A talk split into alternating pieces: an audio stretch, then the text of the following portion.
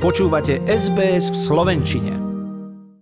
Opozičný smer a jeho odídenci v strane hlas sa rozhodli nasadiť proti súčasnej vláde zbraň najťažšieho kalibru – referendum. Veria, že ním vyvolajú predčasné voľby a ukončia fungovanie premiéra Igora Matoviča. Predseda Smeru Robert Fico pokladá referendum za schodnejšiu cestu povalenia vlády – pretože uznáva, že na vyslovenie jej nedôvery na zamýšľanej mimoriadnej schôdzi v parlamente nemá opozícia dosť hlasov. Ak budeme cítiť podporu verejnosti, spustíme zber podpisov na jeho vyhlásenie, konštatoval Fico v strede tohto týždňa. Iniciovanie referenda i hneď pripustili aj odídenci zo smeru v strane hlas – Tí najprv chcú na výročie Nežnej revolúcie 17. novembra spustiť internetovú anketu o skrátení volebného obdobia. Ich šéf Peter Pellegrini verí, že sa do nej zapojí viacej ľudí ako do ankety Igora Matoviča pred voľbami a ak sa väčšina vysloví za ukončenie funkčného obdobia súčasnej vlády, jeho strana predloží do parlamentu ústavný zákon o predčasných voľbách. Smer obhajuje referendum údajným odporom bežných ľudí voči Matovičovi a jeho vláde, ktorí vraj majú dosť ponižovania, nedemokratických metód či porušovania ľudských práv. Podľa Fica vláda nezvláda verejné financie ani opatrenia v boji proti pandémii.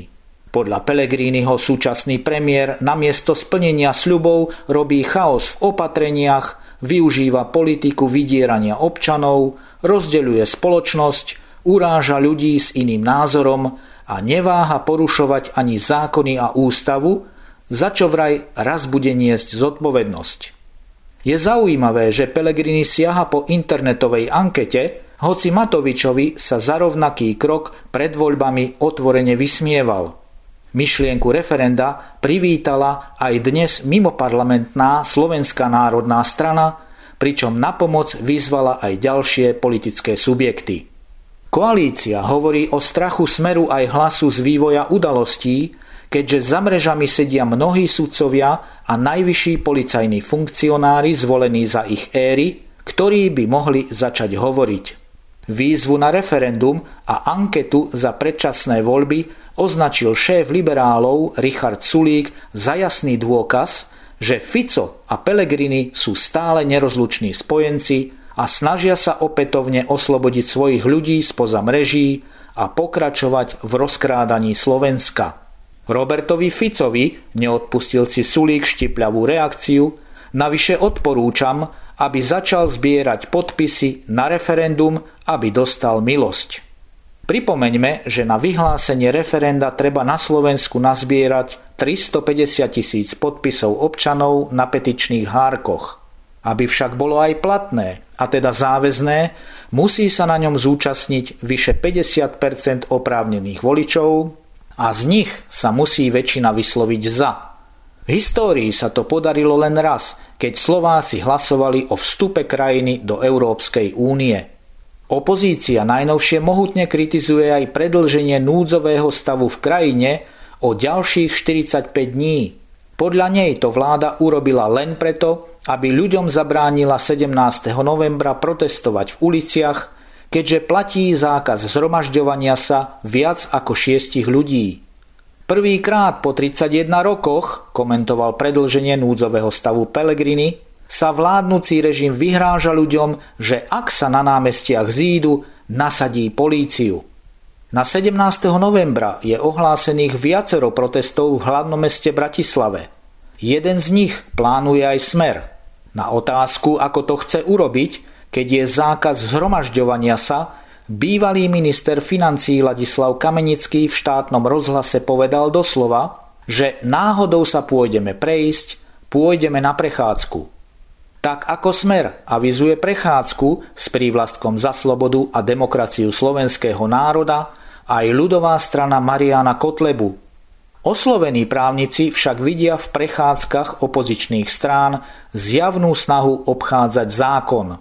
Podľa premiéra Matoviča sú chystané protesty symbolické v situácii, v akej sa opozícia nachádza. Nevie si vraj totiž spomenúť na krajinu, kde by 30 sudcov dali do basy, kde by štátna tajomníčka z Ministerstva spravodlivosti zariadovala rozsudky, kde by najvyššie velenie policajného zboru a špeciálny prokurátor sedeli v base a to navyše v jednej chvíli. Okrem opozície sa však najnovším terčom pre premiéra stala znova koaličná SAS. Keď expertka liberálov na zdravotníctvo Jana Bito Cigániková skritizovala vládu, že poskytne 100 miliónov eur štátnej zdravotnej poisťovni na úkor súkromných, Premiér ju označil za ťažkú lobistku finančnej skupiny Penta, ktorej patrí jedna z poisťovní. Následne na celú stranu zaútočil za rozdielne názory na uvoľňovanie opatrení, neotvorenie reštaurácií a škôl, či na plán tzv. komunitného testovania v jednotlivých sférach podnikania. Strana SAS sa pokúša robiť presne to isté, čo robila za vlády Ivety Radičovej, uviedol Matovič. Pokúšať, pokúšať, pokúšať a na konci ju rozbiť. Kým poslankyňa Cigániková reagovala na premiérov útok slovami, že ešte nedorástol na svoju funkciu a želá mu, aby sa mu to raz podarilo, Sulík mu odkázal, že osobnú zášť povýšil nad zdravý rozum. Liberáli však ubezpečujú, že sa na nich dá spoľahnúť a že v koalícii vydržia až do konca riadneho volebného obdobia. Páči sa mi? Zdieľajte, komentujte, sledujte SBS v Slovenčine na Facebooku.